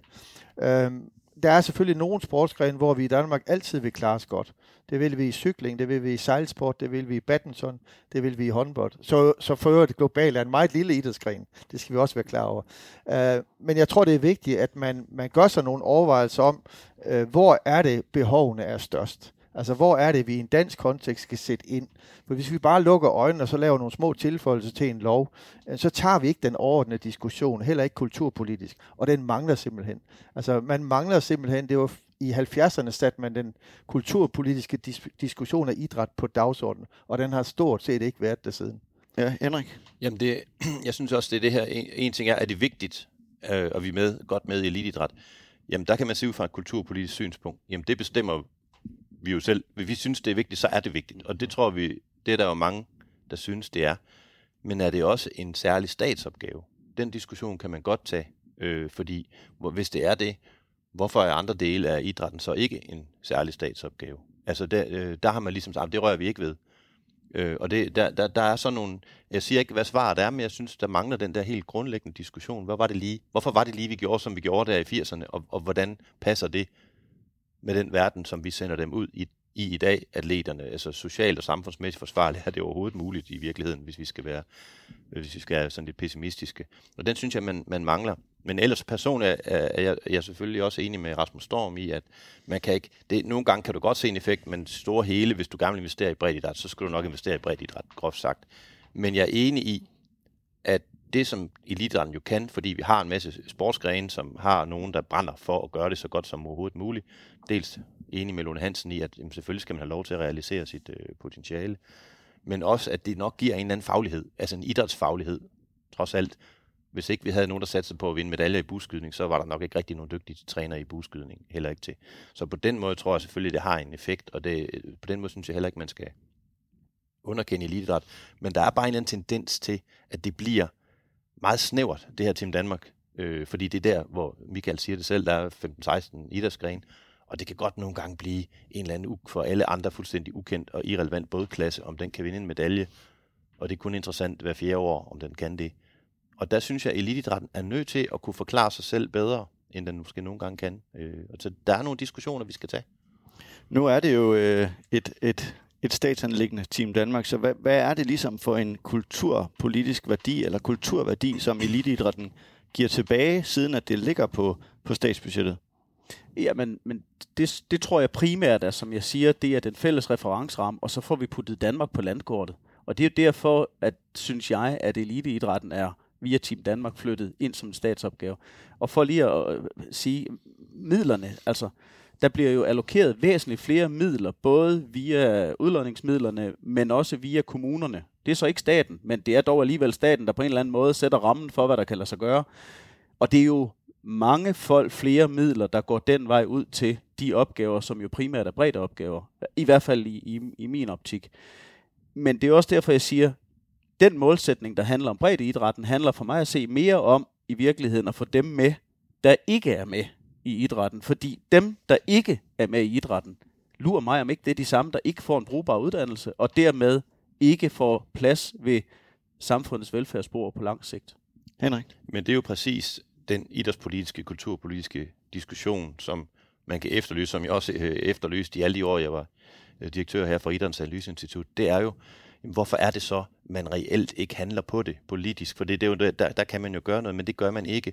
Men det vi sidder og diskuterer her, det er, om der skal rettes et komma i elitidrætsloven, og det kan, det kan Folketinget så, eller ikke hele Folketinget, ved jeg godt, men det bruger man rigtig meget krudt på. Og hvorfor er det det? Jamen det er fordi, der er en lov, og det er fordi, den lov, den ligger inde i Kulturministeriet. Ergo er det noget, der ligesom bliver til en Christiansborg-sag, kan man sige. Men, men de helt store strukturelle udfordringer, vi har i idrætten, de når ikke til Christiansborg. Og det, og det, kan, det har undret mig. Og det er fuldstændig umuligt at få den diskussion. Så den vil jeg synes, at, at hvis du tog den med herfra og sagde, lad os prøve at kigge på en statslig idrætspolitik. Hvad er det egentlig, vi gerne vil med idrætten i Danmark helt generelt? Og der er idrætten selvfølgelig en del af det. Det vil være rigtig, rigtig interessant. Det aldrig kunne lade sig gøre, i, jeg tror, i min tid i Idan, også på, på Jyllandsposten, før som sportsjournalist, 25 år snart. Jeg har slidt rigtig mange kulturminister op. Vi har aldrig fået den diskussion. Den er umulig at få. Men det er jo præcis, altså jeg siger, det er jo hvad i hvert fald, at jeg har forsøgt på de indre linjer at få en diskussion om i et års tid. Og jeg er fortrøstningsfuld med, at vi får diskussionen. Øh, hvor langt den når ud, og hvor bredt den når ud, ja, det er jo op til, hvor, hvor stærk den sag, som vi for, formår at få lagt frem, den, den bliver. Øh, og, og derfor, altså, jeg synes jo, det er så vigtigt, at, at vi får flyttet alle med ind i de foreningsfællesskaber, der er.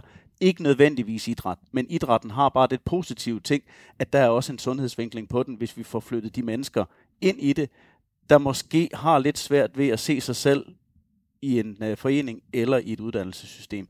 Og jeg tror ikke, vi kan understrege vigtigheden nok af, at vi får dem flyttet med ind i holdet. Michael? Jeg har bare lige en enkelt kommentar, øh, kommentar på diskussionen. Det er jo formentlig sådan, at, at der ikke kommer en diskussion af udlånsloven før i 2025. Så de næste fem år ser jeg ikke nogen optimisme omkring de her ting, medmindre øh, der sker et eller andet helt exceptionelt. Og det synes jeg er meget ærgerligt, at man ikke får øh, tingene både i linje, men også et mere generelt perspektiv sat ind i en kulturpolitisk diskussion. Fordi som Henrik og til dels også Malte siger, jamen så er der behov for det. Der er et stort behov for det. Fordi det billede, det idrætsbillede, men også det elitespil, som vi har i dag, er et helt, helt andet end for bare 10 år siden. Jeg lukker den kulturpolitiske diskussion der. Det kan være, at vi øh, skal mødes i øh, en anden podcast og have lidt øh, tid til det. Øhm, lad os lige prøve at se nærmere på et af lovforslagets meget konkrete hovedpunkter, nemlig det, som handler om, at Team Danmark skal oprette en særlig funktion, som atleter kan gå til. Der står helt konkret i lovforslaget, at Team Danmark etablerer en uafhængig funktion med en særlig udpeget person, som atleter, trænere og andre kan henvende sig til, hvis de oplever uacceptabel adfærd i de eliteidrætsmiljøer, som Team Danmark samarbejder med. Den uafhængige funktion refererer direkte til Team Danmarks bestyrelse. Malte Larsen, det er dit parti, øh, som har fremlagt lovforslaget. Kammeradvokatens rapport, som ligger til grund for lovforslaget, konstaterede ledelsesmæssige svigt. Er det en uafhængig nok funktion, hvis Team Danmark både skal etablere og udpege personen, og at den her uafhængige funktion så også skal referere direkte til Team Danmarks bestyrelse? Jamen, det er jo det, vi opfatter, at vi øh, går i en tillidsbaseret retning på det her. Og hvis jeg må drage en lignelse, så har vi hjemme i Randers Kommune en borgerrådgiver, der refererer direkte til det øverste politiske niveau, ansat af det øverste politiske niveau, men altså en rådgiver, som formår at få hjulpet borgere igennem den kommunale verden, selvom eller, eller med de frustrationer, der opstår der. Og det er måske lidt sådan, jeg ser den her funktion også mere end en whistleblower-ordning, der så skal øh, melde noget så højt op, så der bliver en retssag ud af det. Det handler om, at man, når man undrer sig over de ting, man møder på sin vej, som vi var omkring i indledningen, de træningsforhold, man bliver budt, noget man ikke synes, der harmonerer med, hvad man i øvrigt oplever ude i samfundet, så har man en øh, chance for at henvende sig et sted og få hjælp igennem systemet til at få stillet de spørgsmål. Men er det sådan her, det skal foregå? Det er nok mere sådan, det skal ses. Inden øh, jeg ved, både øh, Michael og Henrik har kommentar til det her, så skal vi lige høre fra, øh, fra Søren Simonsen. Øh, jeg har spurgt ham om, hvad det er, Team Danmark kan gøre bedre end et helt uafhængigt organ. Lad os lige høre, hvad han siger. Jamen, vi er nødt til at definere, hvad et uafhængigt organ øh, betyder, for at jeg sådan kan svare på det her spørgsmål sådan helt præcist fordi øh, du uafhængigt øh, organ, øh, uafhængig af, af TV's administrative ledelse, eller er det et uafhængigt øh, af, af idrættens organisationer, sådan fuldstændigt. Faktum er, at vi skal have skabt et system, hvor atleterne er helt trygge ved at notificere, hvis de oplever mistrivsel på baggrund af, af en uetisk opførsel fra trænere og ledere. Om det er TD eller et, et uafhængigt organ, der er den bedste løsning her, det, det finder vi jo så ud af efter en kommende dialog med, med idrættens øvrige interessenter herunder atleterne. Det er lige øvrigt vigtigt for mig at sige i den her forbindelse, at, øh, at TD jo har levet op til et ansvar øh, om tilsyn siden 2014, når vi dybest set har den her diskussion på grund af, af dårlig ledelse tilbage i tiden. Og, og man, man kan sige, at uafhængigheden, den, den sættes jo også på spidsen i øjeblikket. Øh, det ser vi tydeligt nede i Schweiz hvor en helt uafhængig anklager, der pt. Øh, undersøger FIFA, jo selv står anklaget for øh, at have en interessekonflikt med nogle øh, hemmelige møder omkring øh, FIFAs øh, rolle, altså møder med, med præsident Infantino. Så altså, hvad er uafhængighed? Det, øh, det er svært at sige. Øh, bottom line, det er, at vi skal finde et system, hvor både atleter og idrættens organisationer øh, kan se sig selv ind i et notifikationssystem. Så, øh, et, et system, som alle er trygge ved. Det er det, der er essensen. Men Lars, jeg bliver nødt til at, at spørge her Søren Simonsen ind på, hvad vil det sige at være uafhængig? Øh, nu står det jo i lovforslaget, så jeg bliver næsten nødt til at spørge, hvad, hvad mener Socialdemokratiet, det vil sige at være uafhængig? Jamen, hvis jeg må vende tilbage til før, så er det altså lykkedes i Randers at lave en borgerrådgiver, der refererer godt nok til det øverste politiske system, men som i den brede befolkning at opfattes som fuldstændig uafhængig og autonom i forhold til den hjælp, han giver borgerne. Og på samme måde øh, øh, håber jeg, at der kan etableres et organ, som også øh, Søren Simonsen siger her, hvor man er tryg ved at henvende sig og kan få den hjælp, øh, uden de repræsalier, som vi alle sammen kan forestille os, der opstår, hvis man går direkte et andet sted hen og øffer over, at man ikke lige synes, man bliver budt. Altså, vi kan jo alle sammen få øje på de magthierarkier, der er, at hvis man brokker sig til en træner, jamen, så er man ikke på holdet næste gang. Og, og de konsekvenser vil et ungt menneske, der eksempelvis står og er klar til at, at tage fart i en, øh, en uh, elite-karriere, jo ikke uh, gå hen og brokse over, netop for at ikke at stille sig selv i et dårligere lys næste gang, der skal udtages et hold. Så jeg lige spørge på en anden måde. Jeg ved godt, det står jo meget sort på hvidt i, i lovforslaget, men altså, I har altså tiltro til, at Team Danmark kan udpege den her øh, person helt uafhængigt. Det er det, der ligger i oplægget, men som jeg siger, i alt hvad vi foretager os, vil vi jo lytte til de tilbagemeldinger, der kommer, og øh, de ting, som kommer ud fra verden, både fra, øh, fra kloge folk som her omkring bordet, men jo også fra idrættens øh, organisationer og dem, der er med til at betale øh, selskabet. Henrik, hvad, øh, hvad tænker du, når du tænker uafhængighed? Jamen helt indledningsvis skulle jeg egentlig godt tænke mig at spørge Malte Larsen, hvorfor man ikke lægger antidoping ind under Team Danmark og Danmarks Idrætsforbund, som det var engang? Øh, den har jeg ikke øh, forberedt mig på, men, men øh, må jeg have lov til at træde vande her så? Fordi det, det, altså, jeg har ikke forberedt mig på det spørgsmål. Nej. Men, men altså, det er jo præcis samme problemstilling, at man ikke du er mener, bange for, at, at, at, at øh, man vil i grund til, at man har en uafhængig instans, der er jo, at man ønsker selvfølgelig ikke, at der er nogen, der har en interesse i. Vi kan bare se på cykelsporten, og vi fejrer det lige ind under gulvtæppet og lader som om, vi ikke lige opdager det, fordi the show must go on. Og derfor har man jo er kommet øh, efterhånden frem til den konklusion på et tidspunkt. Man har også en antidoping-lov selvfølgelig at det vil vi ikke have, så det bliver vi nødt til at sørge for, at der er nogen, der er fuldstændig øh, øh katolske, om vi vinder medalje eller ej, der, der tjekker det. Selvfølgelig. Det er hele ideen med, med hele det system, man har bygget op, og det kan vi godt diskutere en anden gang, om det virker, som det skal osv., men det er i hvert fald det, man har gjort. Og derfor kan jeg godt øh, i virkeligheden undre mig lidt over, at man synes, det er så vigtigt, at lige det her, det ligger ind under Team Danmark, fordi det er jo Team Danmarks formål, de skal sikre. De skal selvfølgelig også sikre, at de ikke doper sig.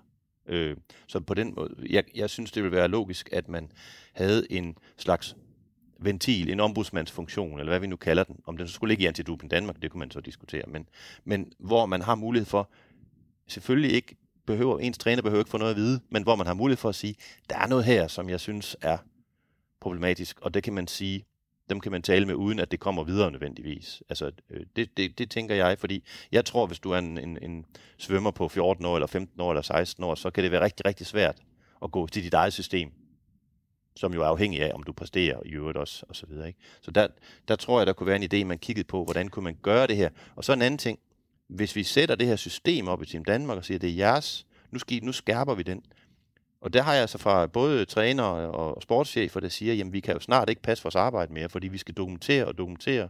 Og hvis vi kommer til at sige en eller anden forkert bemærkning, så syv år efter, så pludselig så, jamen du sagde også dengang, at jeg ikke måtte få mere kage, øh, eller, eller hvad det nu er. Så, og så, så kan det pludselig blive en sag. Og derfor øh, skal man jo også huske, at de skal også have lov til, de skal også have en vis metodefrihed og, og så videre, så, så det kan også blive et kæmpe byråkrati, man bygger op, som faktisk er ude af proportion med det, de ressourcer, som der er i mange idrætsgrene.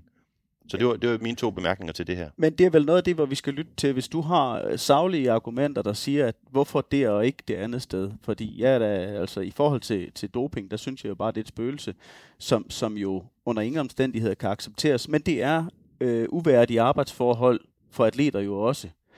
Øh, vi har så valgt den tilgang, der er, at, at vi tror på, at der er øh, en, en dialogbaseret vej. Men hvor hvis man ved, at der i Team Danmark-regi er en person, man kan gå til, men jo altså ikke eksempelvis svømmeforbundet, fordi det bliver måske for tæt på, men, men så, altså sådan, at man lige løfter sig et trin op. Men, så det er nogen, du ikke kender i forvejen. For lige sige, og så ja. er det jo, at jeg mener, at nogle af de her, lad os bare kalde dem skyggesider, der kan være idræt, vil ikke kun kunne forekomme i et Team Danmark-miljø. Det vil også kunne forekomme i mange andre mm. idrætsmiljøer. Og hvorfor er, har man ikke den beskyttelse der? Men det var bare lige sådan en sidebemærkning. Michael? Jamen, jeg mener, at i et retssamfund, og det er det, vi snakker om her, der er det enormt vigtigt, at man adskiller den lovgivende, dømmende og udøvende magt. Det er tre forskellige instanser. Og hvis vi snakker eliteidræt, så er der en lov på det her område. Hvis der er en konflikt, eller en tvist, eller en alvorlig uenighed, så er det enhver parts ret at kunne gå til domstolene. Så kan man stævne folk. Hvis man ønsker politisk, og det er jo et politisk valg at indføre en uafhængig institution, det respekterer jeg fuldt ud, hvis man skriver det ind i loven, så, så vil det være en rigtig, rigtig dårlig løsning at lægge det i regi af Team Danmark. Fordi der er en magtrelation. Det er der mellem Team Danmark og det enkelte forbund. Der er en magtrelation mellem træneren og atleten, og det vil der altid være.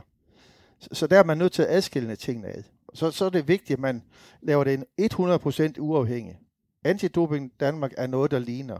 Hvis man går til Australien, så har man faktisk et system, hvor man, sammen, hvor man har øh, doping øh, krænkelser, øh, andre øh, områder, matchfixing, ind under et fuldstændig uafhængigt, hvor dem, der sidder i organet, har en selvstændig bestyrelse og har en selvstændig ledelse.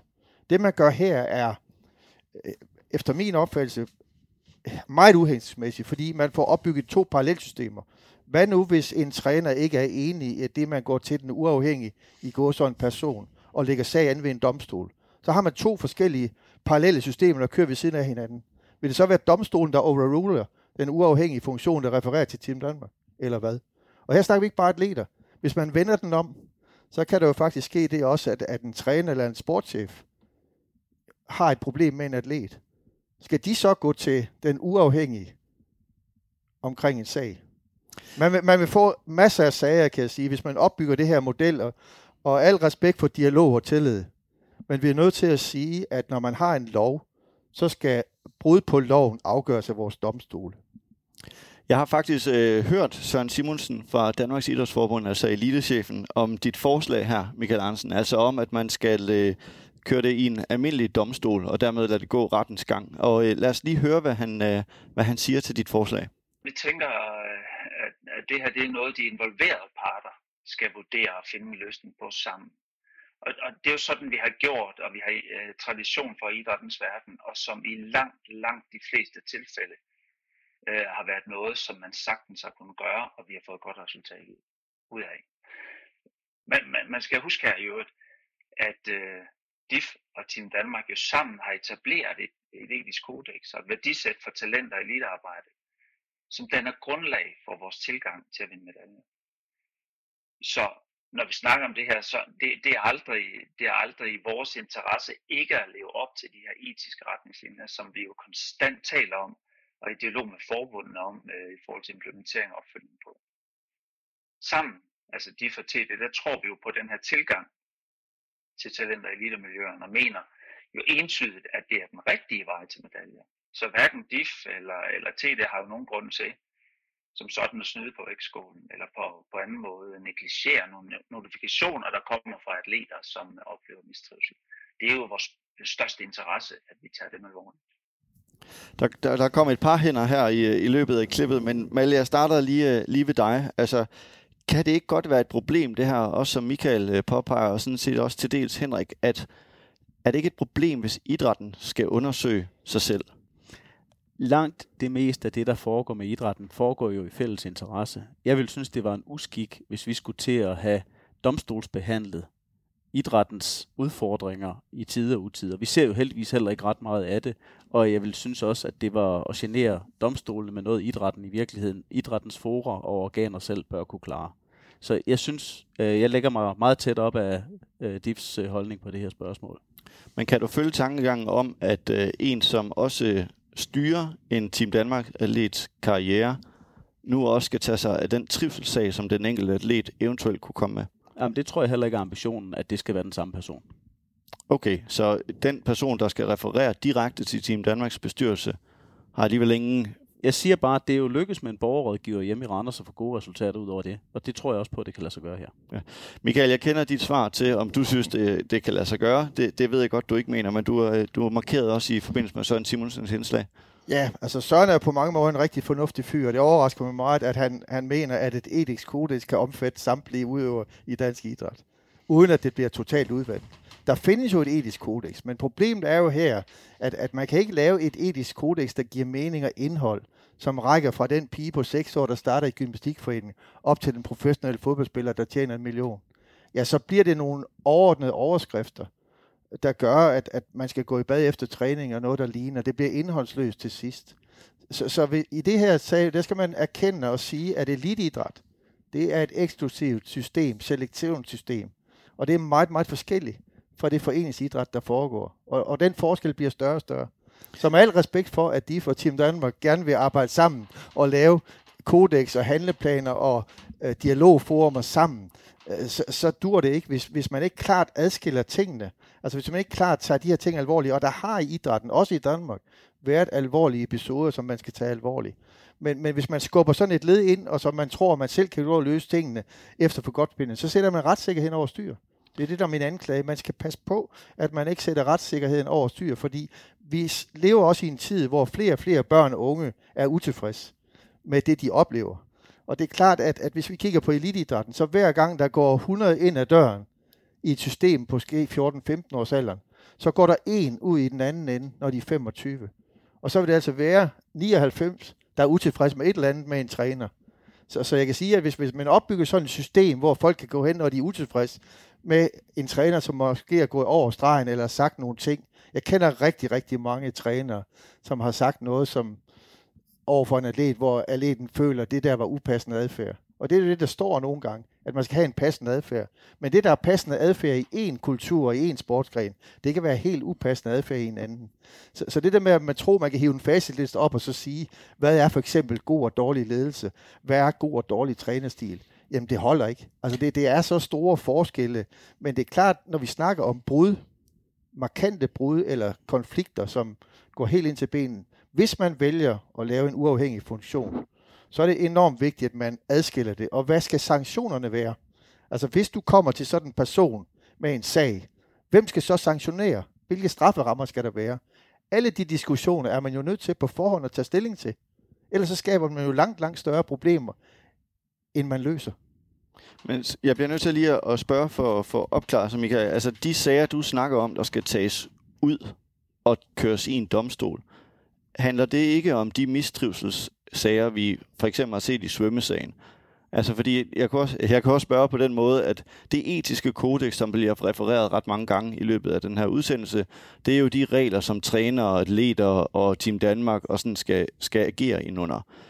I sådan et etisk kodex står der vel for eksempel, at offentlige vejninger ikke er i orden. Men hvordan skal en domstol, altså jeg, jeg mener, kan loven sanktionere en offentlig vejning? Der, der er jo i, i nogle sportsgrene, hvor man har nogle interne retningslinjer. Det var også det, der var tilfældet i svømning. Og øh, der bliver lavet nogle procedurer. I nogle tilfælde bliver de overtrådt. Og det er klart, det er jo et ledelsesmæssigt svigt, som der, det er jo ikke dårlig ledelse, men det har været nogle ledelsesmæssige svigt, det er også det, der står. Men der er ikke den rapport fra kammer, taget juridisk stilling til, hvem havde ansvaret hvornår. Det vil sige, at det er ikke konkretiseret i tid og sted. Og det er enormt vigtigt, hvis der sker en overtrædelse, også i forhold til f.eks. udlevering af medicin eller seksuelle krænkelser. Så det første, man skal vide, det er jo, hvis der kommer en atlet eller en træner eller en sportschef, det er jo, det første, man skal have undersøgt, det er, hvornår det er sket i tid og sted. Og, og der skal man være meget konkret og meget præcis omkring, hvis der foreligger et anklage. For som Henrik siger, der vil være rigtig mange trænere og sportschefer, men også atleter. Det er jo ikke kun for at styrke atleternes stemme. Der vil også være masser af træ, eller atleter, der kan komme i klemme på det her. Fordi hvis man ikke er meget præcis og klar på, hvordan funktionen er defineret, så tror jeg, man får masser af sager med utilfredse atleter af mange årsager. Og jeg tror, at fire ud af fem sager, de vil ikke have noget som helst på sig. Henrik? Jamen, jeg tror, vi skal lige tilbage til, hvad, hvad er formålet med den her øh, ændring af loven? Det er, at vi vil gerne undgå, at vi får en svømmesag igen. Og jeg tvivler meget på, at den, de sager, vi har hørt der, de havde været forhindret af, at der havde været en eller anden person i Team Danmark-systemet. For jeg tror ikke, at der havde været hverken tillid eller kendskab til, at man kunne gå ind i det system, øh, hvis man følte sig øh, krænket på en eller anden måde. Så der bliver nødt til at være en helt uafhængig, efter min mening. Så, kan man, så vil jeg også være enig Og med... mener du så, man var øh, gået derover?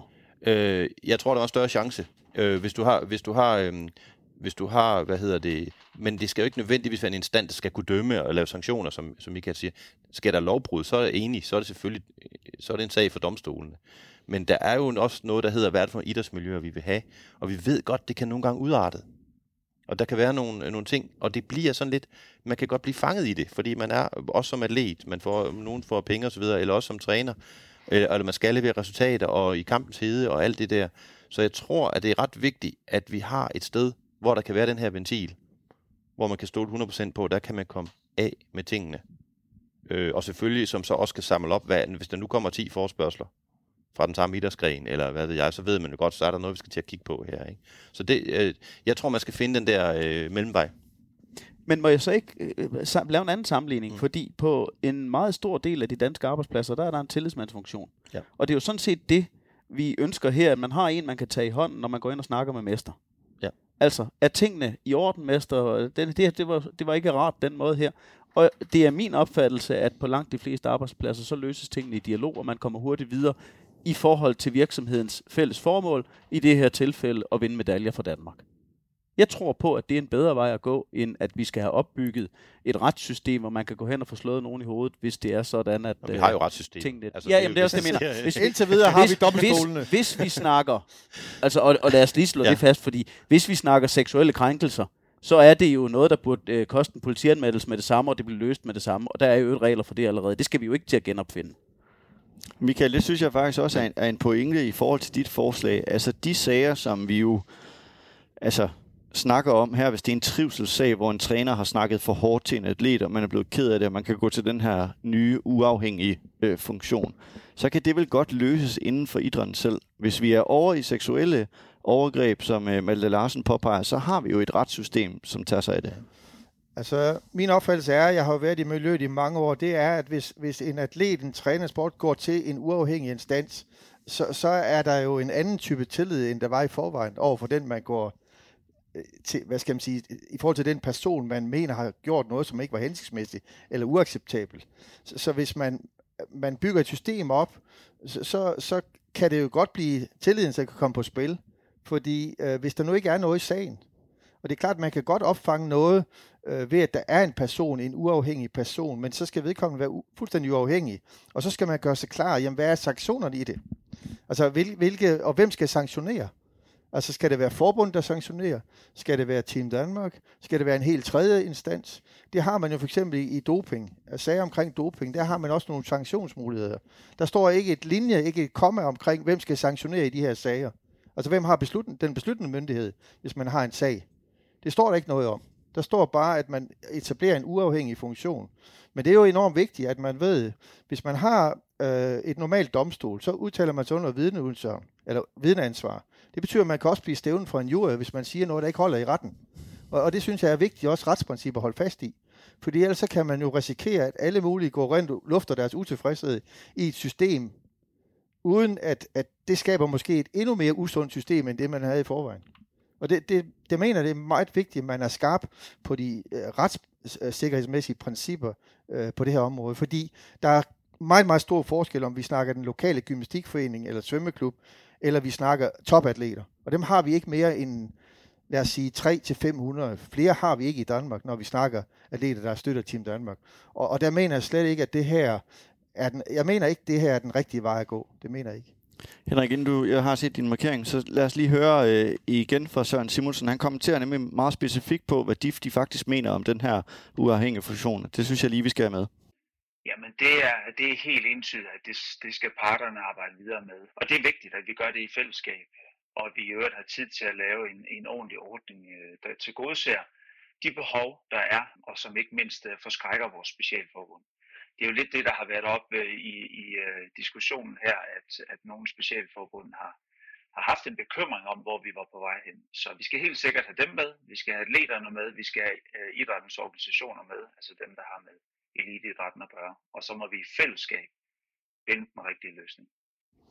Henrik, du får lov til at, at lukke den her snak om den uafhængige funktion. Altså Søren Simonsen siger, at parterne skal arbejde videre med det. Hvordan øh, tolker du det svar for Danmarks Idrætsforbund? Jamen, øh, Danmarks Idrætsforbund vil altid sige, det klarer vi selv. Det gør de over for alting, indtil de ikke siger det mere. Altså, det, sådan startede det også med doping og matchfixing og, og, og krænkelser af forskellige arter osv.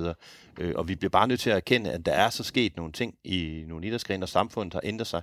Vi kan også tage DGI. Går vi 20 år tilbage, eller så vil DGI være imod øh, dopingkontrol. Og der ændrede de jo holdning. Altså, for de sagde, at det er ikke, det er ikke relevant med dopingkontrol, fordi vi, det er ligegyldigt, hvem der vinder i princippet. Men pludselig på et tidspunkt siger de, Jamen det kan jo give, det er jo et spørgsmål om, hvad det er for en kultur, vi vil have i idrætten. Og jeg mener præcis, det her det er en samme spørgsmål. Så det behøver ikke at handle om sanktion. Det handler om, fordi det handler om, hvad er det for et miljø, vi vil have. Og, og nogle af de sager, vi har set, hvordan kan de atleter få hjælp? Altså, der, der er jo ikke kun øh, danske sager, der er jo meget værre sager i USA, i gymnastik og så videre i England, hvor man hører om børn, der står på bommen i timevis, indtil de lærer, og indtil de tør at tage den der salto, så står der 150 børn, der får vidt, skal løbe rundt i salen imens, indtil den der stakkels pige, hun tør at gøre det. Øh, og så, altså, det, er jo, det, er jo en, det er jo en vanvittig kultur. Hvor går man hen med den slags? Altså, det er jo ikke nødvendigvis ulovligt, men det er uacceptabelt. Så jeg synes, vi, vi, vi, vi har brug for... Men, men i, DIF og dem, der vil altid sige, vi klarer det selv. Men, men historikken viser bare, at, at, at, at der er bare nogle ting, vi er nødt til at sige. Der er vi nødt til at sikre, at der er en anden form for uafhængighed også, der kan kigge på, hvad der foregår. Malle? Jamen, det, det bringer mig tilbage til det spørgsmål, jeg måske ikke fik besvaret øh, for godt øh, tidligere, da Henrik stillede mig til øh, stillede det, fordi jeg synes, der er den forskel, når vi snakker doping og matchfixing, at det er snyd. Og det vi snakker om i forhold til den instans, vi er i gang med her i dag, det handler om dårlige arbejdsvilkår. Altså, der, jeg synes, der er den store principielle forskel i de to spørgsmål. Øh, og i øvrigt, så gælder jo doping jo langt ud over eliteidrætten. Det gælder jo langt ud i motionsplaner også, for folk de tager medicamenter for at komme til at se ekstra godt ud. Jamen, der, der, har du ikke, der er det jo ikke for præstationsfrem, der er det for noget andet med det Ja, ja, ja. det, ja det, Michael, afsluttende her til øh, det med den uafhængige funktion. Er jeg meget uenig med Malte omkring, at man kan sammenligne arbejdspladser øh, med elitidrætsmiljøer, eller for den sags skyld uddannelsesinstitutioner. Fordi på arbejdspladser, uddannelsesinstitutioner og lignende, der er inklusion, social omsorg meget bærende værdier. Det er det ikke i elitidræt. Et elitidrætssystem, når vi snakker den øverste internationale elite, så er det et eksklusivt øh, selekterende system, hvor man vælger folk fra. Det gør man ikke på en arbejdsplads, det gør man ikke på en uddannelsesinstitution. Man vælger ikke folk til i elitidræt. Man vælger dem fra. Og det vil sige, de præmisser, de værdier, de normer, der er. Men man skal selvfølgelig gøre det på en anstændig måde. Man skal behandle folk ordentligt. Men, men man er bare nødt til at erkende og sige, at hvis vi vil elitidræt på et internationalt niveau, så er omkostningen og prisen, at vi også tør at sige, hvad er så de bærende værdier? Og det kan man så politisk sige, det vil vi ikke gå ind og støtte. Men at sammenligne de uddannelsesinstitutioner, arbejdspladser, elitesmøder, så går man galt i byen. Men Michael, jeg synes på en eller anden måde, du falder i din egen kritik her, fordi du siger jo, øh, at man skal kunne tage idrætten ud af idrætten. Men her snakker du jo om det, sit eget lille miljø. Så, så hvordan hænger de to ting sammen? Altså hvis eliteidrætten er sit eget lille selektive, ekskluderende miljø, hvordan skal man så kunne tage de værdier ud og vurdere ude i en domstol? Jamen det kan man sagtens, hvis de er beskrevet godt nok. Altså hvis, hvis man har beskrevet øh, de retningslinjer, øh, de værdier, de normer, der er øh, omkring det miljø, så ved man, hvilken bane man spiller på, man ved, hvilke regler man spiller efter. Og det er jo enormt vigtigt, at vi, vi ved, hvad er det for et miljø, man går ind i. Og det skal man erkende og vide. Og, og der er det også vigtigt at skelne mellem, hvad er talentudvikling og eliteidræt. Det er to vidt forskellige ting. Fordi talentudvikling handler om udvikling, når vi snakker unge mennesker fra 12, 13, 14 år op efter. Men når vi snakker om de ting, der for eksempel sker på et landshold, der konkurrerer til internationale mesterskaber, så er det en anden agenda. Og det er den diskussion, man er nødt til. Så man kan ikke slå alt sammen og sige, nu har vi lavet et etisk kodex for dansk idræt. Ja, det kan man godt, men så bliver det meningsløst, og det bliver udvandet. Så man er nødt til at være mere specifik og gå ind i at sige, hvad er det for en kultur, som Henrik siger, der skal kendetegne de træningsmiljøer. Og der er der stor forskel. Og den erkendelse er man nødt til at tage. Og den, det kan idrætten ikke selv løse alene. Fordi det er så benhårdt et miljø. Hvis man går ind i det miljø, så er det benhårdt. Og, og det er man nødt til at erkende. Den lader vi lige ligge der, fordi øh, en anden ting, jeg også godt lige vil øh, vende med jer, det er, når vi snakker uafhængighed, så er det også sammensætningen af bestyrelsen i Team Danmark. Den har været til debat før. Øh, det har nemlig førhen været sådan, at man godt har kunne være direktør i et specialforbund, og samtidig også sidde i bestyrelsen i Team Danmark. I det nye lovforslag, der står der så nu, at Team Danmark ledes af en bestyrelse på otte medlemmer, som beskikkes af Kulturministeriet øh, kulturministeren.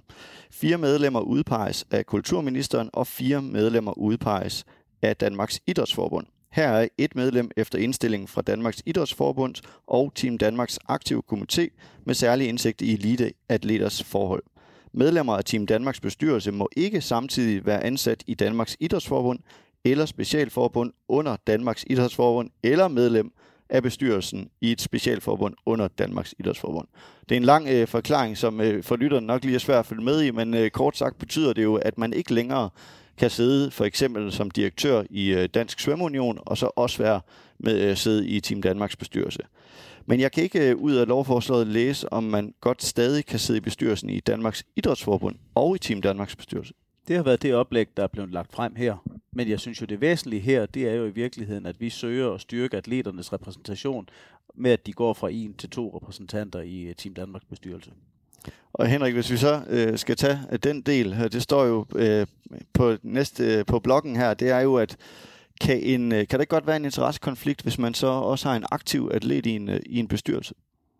Jo, jeg, jeg har faktisk lidt svært ved at se, hvordan man kan komme ud over interessekonflikter, øh, hvis det skal være nogen, der repræsenterer idrætten, om det så er træner, atleter, forbund.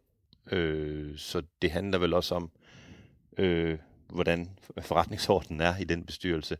Øh, fordi man kan jo også vælge at sige, at vi skal have en helt uafhængig bestyrelse, men det er måske heller ikke særlig godt i forhold til idrætsfaglighed og til sammenhæng ned i specialforbundene. Så, så jeg, har ikke, jeg har ikke sådan nogen dybere mening om, der skal lige være en eller to aktive repræsentanter. Jeg, jeg tror faktisk mange gange aktiv, altså eliteaktiv er jo faktisk vokset op i det her meget snævre system. Så nogle gange kan de i virkeligheden godt være mere hårdere end nogle af de andre, øh, tror jeg, i deres, øh, i deres syn. Men, men jeg har ikke nogen hvis der er nogle geniale aktive, så skal de selvfølgelig øh, have chancen for at komme i bestyrelsen. Michael Andersen, hvad, hvad tænker du om det her øh, habilitetsspørgsmål? Altså man kan sige, at det her det er vel et, øh, et skridt i den rigtige retning i eliteidrætsloven. Altså førhen var det jo meget problematisk for sådan nogle øh, kritikere af øh, interessekonflikter, at man både kunne sidde i den ene bestyrelse og i den anden bestyrelse og en tredje bestyrelse. Så er det her vel et, et stort skridt i den rigtige retning. Ja, det er meget positivt, at der er lagt op til ændringer på det punkt både i forhold til direktører og bestyrelsesmedlemmer i forbundet. Jeg forstår ikke, at, at øh, Danmarks Idrætsforbunds bestyrelsesmedlemmer har en særstatus, når det gælder habilitet. Der har været masser af sager gennem årene, hvor Danmarks Idrætsforbunds bestyrelsesmedlemmer har været hammerende inhabil og truffet beslutninger på vegne af Team Danmark. Men man kunne jo sige, at Henrik har jo, har jo ret i en øh, bestyrelse Team Danmark, hvor det handler om elitidræt, er det vel meget godt, at, at specialforbundets repræsentant i DIF sidder med. Nej, det mener jeg ikke. Altså, det, der kunne styrke fagligheden i Team Danmarks bestyrelse, og det synes jeg er det afgørende, det er jo, hvis man tog tidligere atleter eller tidligere træner ind, som har samtidig nogle erhvervsmæssige kompetencer inden for medier, inden for forskning osv. Men det er man jo gået elegant udenom igennem de sidste 30 år. Man, man, skulle, man burde styrke Team Danmarks faglighed. Og der findes masser af atleter, som måske er 40, 50, 60 år, som har haft en rigtig flot øh, karriere inden for idræt, som også har haft det og har en viden inden for jura eller medier osv. Der findes også øh, trænere, der har den baggrund, der findes sportschef osv. Men der har langt hovedparten af de udpegelser, der har været til Team Danmarks bestyrelse, de har været idrætspolitiske funderet.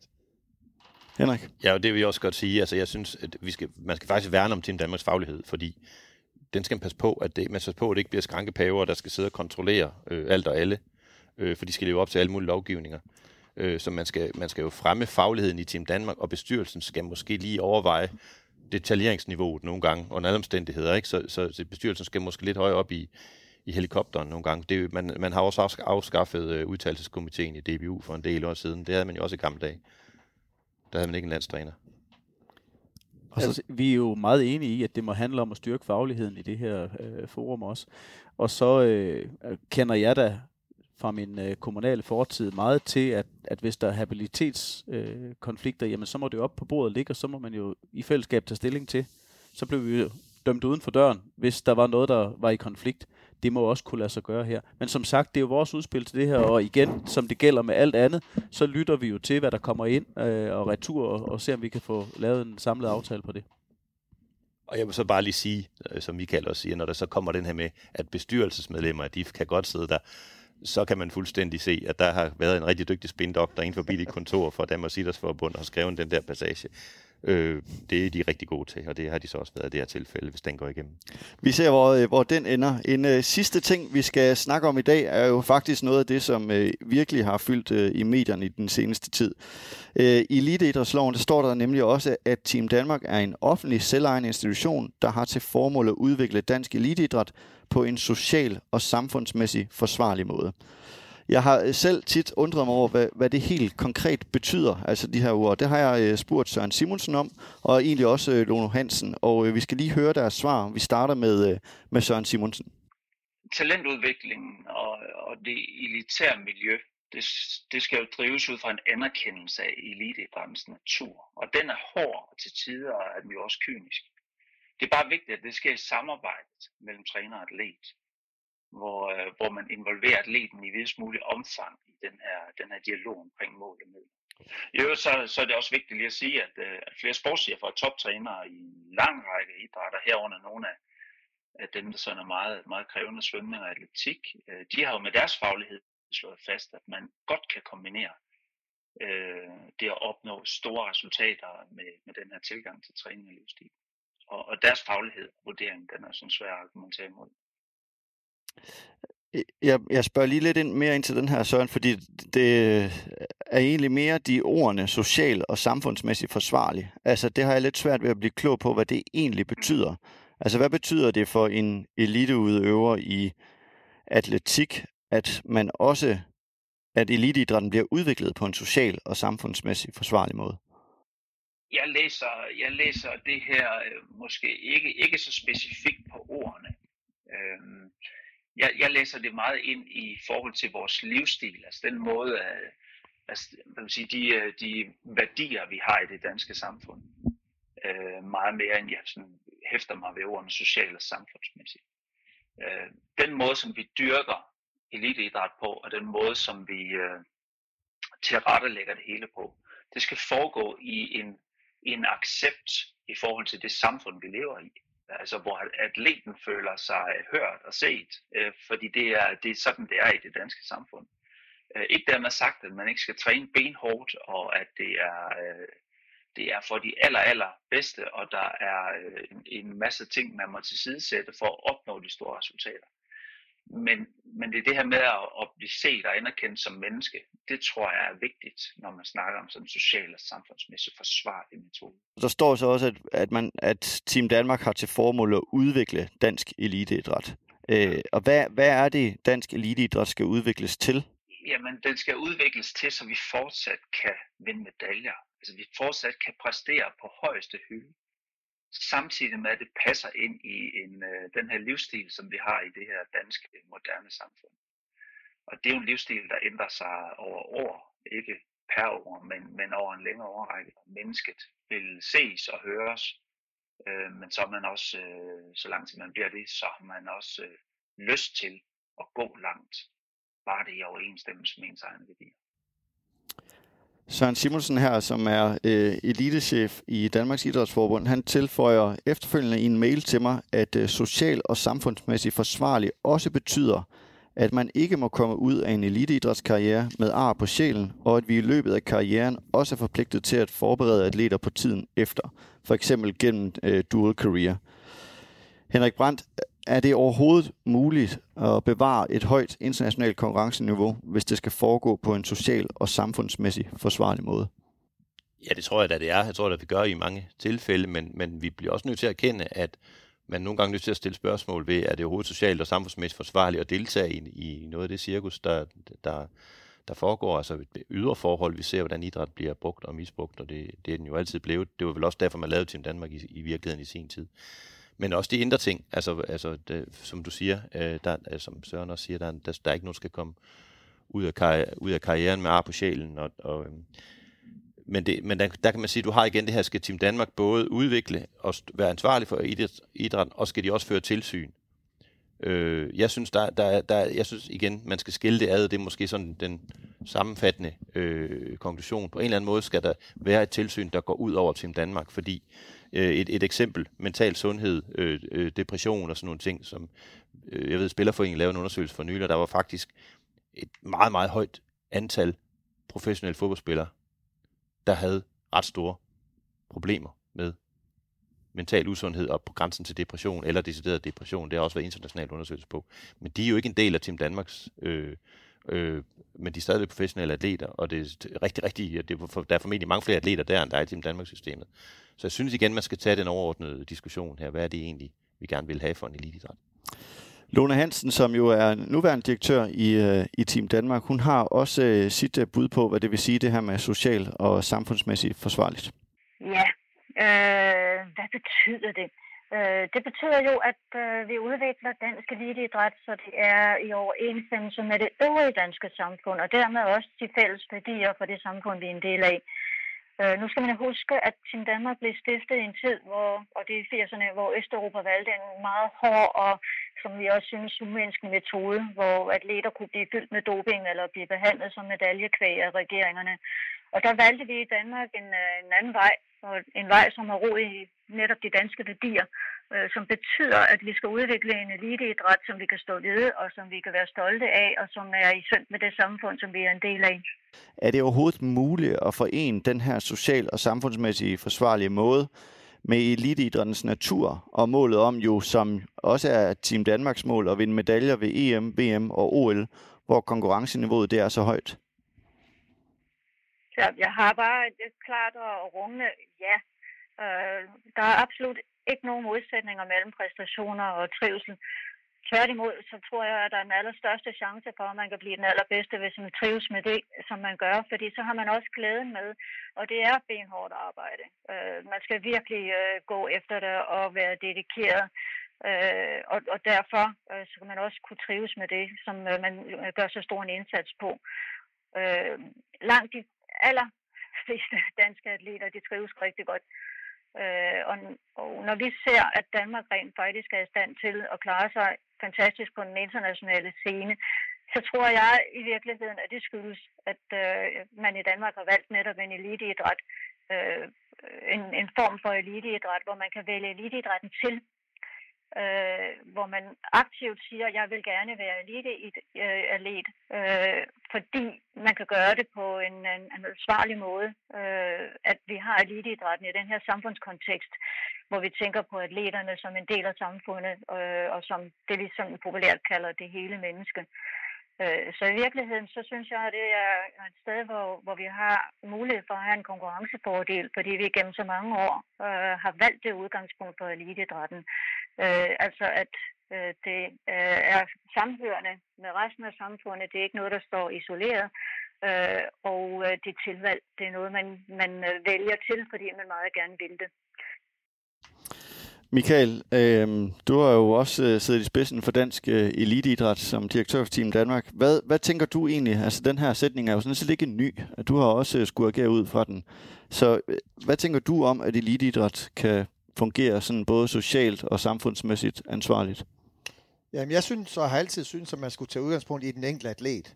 Det vil sige, lave en individuel øh, vurdering af de atleter, som man arbejder med i forbundene øh, og i samarbejde med Team Danmark. Og øh, der er der jo meget, meget stor forskel på atleternes baggrund, uddannelsesmæssigt, socialt øh, osv. Der, der synes jeg, at det er vigtigt, at de gennem elitidrætskarrieren lærer, at der er et liv bagefter og de forbereder sig til det, og de får nogle redskaber. Øh, det behøves ikke at være et krav om uddannelse, men at de ved, at, at den dag øh, elitidrætskarrieren er slut, og det kan den jo være meget pludselig med en skade, eller med at de øh, mister motivationen, jamen der er det vigtigt, at, at, at vi giver dem nogle råd og nogle vejledninger på individuelt niveau, omkring, hvordan kan de få en god sammenhængende tilværelse efter Øh, eliteskarrieren. Vi ser internationalt flere og flere, Henrik nævnte det omkring fodboldspillere og depression, og vi ser flere og flere øh, sportsgrene, hvor pengene er meget store, hvor der kommer et enormt tomrum rent mentalt efter den der, de stopper deres karriere. Og, og der bør øh, Team Danmarks og også forbundenes øh, kompetencer på, på det område, de bør skærpes og øh, kvalificeres væsentligt bedre, end de er i dag. Men, men øh, er det det samfundsmæssige forsvar, så at vi ligesom gør dem klar til sam- samfundet efterfølgende? Ja, ja, det mener jeg. Altså, jeg. Jeg mener, det er meget svært at definere, hvad er samfundets værdier, fordi de bliver mere og mere individuelle. Og det er meget, meget svært at finde en fællesnævner for, hvad er samfundets værdier. Det bliver så nogle, nogle retorikker og nogle floskler omkring, øh, hvad er de danske samfundsværdier. Det tror jeg, man kan blive meget uenig om, hvis man sætter en gruppe sammen til at diskutere det. For mig er elitesloven også et værn om den enkelte atlet. Det er meget, meget vigtigt, at de atleter går ind i Team Danmark, at, at de ved, hvad er det for system, man kommer ind i, hvilke konsekvenser har det, hvad, hvilke faldgrupper er der, øh, og det for mig der, det, jeg, jeg går ikke op på, at, at idrætten kan redde demokratiet. Så højt er jeg slet ikke, og kommer det aldrig. Øh, jeg synes, idrætten er blevet tillagt alt, alt for meget, som den ikke kan leve op til. Øh, idrætten er livet og verden på godt og ondt. Hverken bedre eller dårligere. Werner Møller, som øh, er professor ved Aarhus Universitet, han fremhævede over for Jyllandsposten den 24. juni, at dansk idræt bør i langt højere grad få udpenslet, hvad man må og ikke må. Den opgave har man forsømt at tage på sig, så landstræner og sportschefer famler i blinde. Malle Larsen, har, har Werner Møller ikke ret i det her? Er det ikke for utydeligt, hvad man må og ikke må? Ja, personligt har jeg jo i øh, sportsverdenen aldrig været i tvivl om, hvad man må og hvad man ikke må, og er ret hurtigt af mine trænere blevet øh, introduceret til, hvad kulturen inden for den her sportsgren det er for noget. Så langt hen ad vejen er jeg ikke enig med ham. Og så har vi jo så igen øh, mødtes i dag, for at der er så nogen, der alligevel går hen over nogle streger, øh, opfører sig som træner på en måde, vi ikke synes er menneskeligt. Øh, jeg tænker, altså min tankegang er, at, at, at jamen der er åbenbart noget menneskeligt i de her, som, som gør, at, at de ikke er i stand til at løfte sig til et stort format, også på det menneskelige plan. Og, og der kan være, at der er nogle faldgrupper, som også vi skal have kigget på der. Men alt overordnet set, så ved de enkelte idrætsudøvere godt, hvad de må og hvad de ikke må, og lige trænerne i langt de fleste sportsgrene. Michael, Michael, altså du har jo haft ansvaret som direktør i, i Team Danmark i en lang årrække. Øhm, Altså er det ikke for utydeligt, og har det ikke øh, været det for trænere og atleter, hvad man må? Altså nu snakker vi om det her etiske kodex, men nu kigger vi ned i en eliteidrætslov, hvor der står socialt og samfundsmæssigt forsvarligt.